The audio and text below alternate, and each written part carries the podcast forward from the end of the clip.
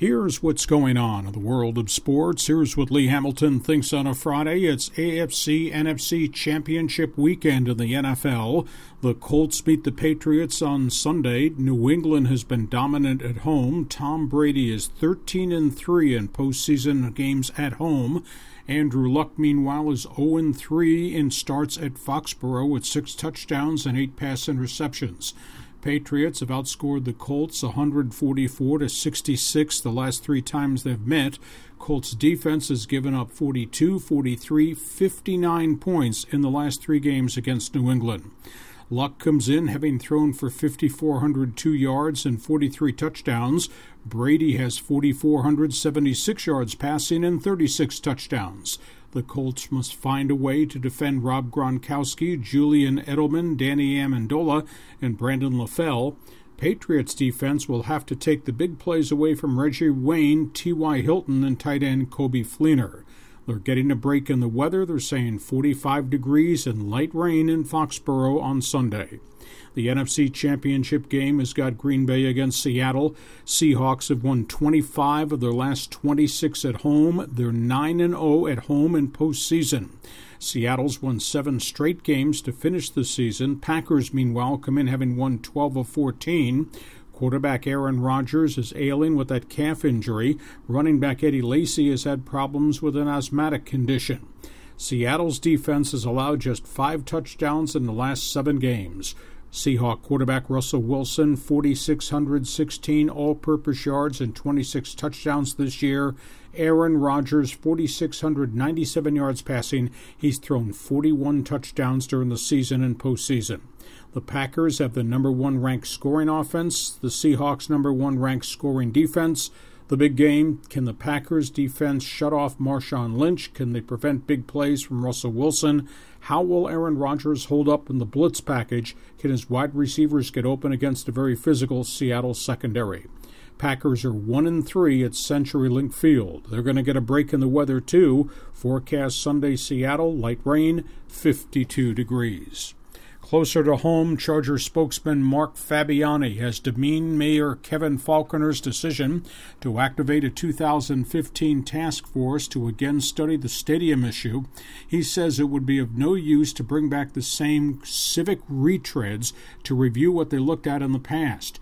He wants the city to sell the 166 acres on the Qualcomm site, use that profit and a redesigned hotel tax plus NFL money to build the stadium and the convention center annex.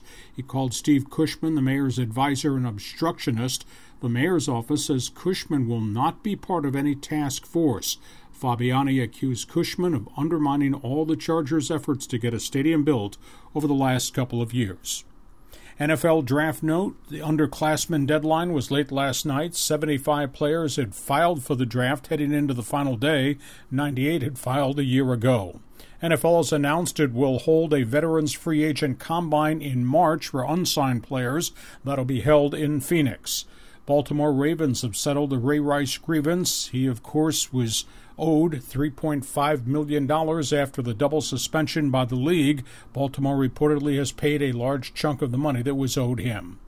On the coaching front, the Atlanta Falcons have interviewed Teryl Austin of Detroit for a second time, and they say they will consider interviewing Adam Gase of the Broncos for their offensive coordinator's job. Chicago is negotiating a contract with John Fox of the Broncos. Raiders hired Jack Del Rio, the Broncos defensive coordinator, to become their new head coach. He was 69 and 73 at Jacksonville. 49ers have hired Jason Tarver, the Raiders defensive coordinator. Giants have hired back Steve Spagnuolo, currently the Ravens defensive backs coach. Broncos have interviewed Teryl Austin. That interview will be today, and they say they will meet with Adam Gase on the weekend. He had been on John Fox's staff. Buffalo's hired seven assistants off Rex Ryan's New York Jets staff, including D line coach Karl Dunbar and secondary coach Tim McDonald. Redskins have raided the Cowboys. They've hired Bill Callahan as offensive line coach. 49ers interviewing Mark Trestman, Rob Chudzinski for their vacant offensive coordinator's job. And the Jets are interviewing ex Jacksonville Jaguars general manager Gene Smith for a front office position. Police in Charlotte say the fire that destroyed the Upper rooms of Ron Rivera's home was caused by a faulty fireplace two weeks ago. There was over $550,000 damage in the home. In Major League Baseball, the Padres have been awarded the 2016 All Star Game at Petco Park.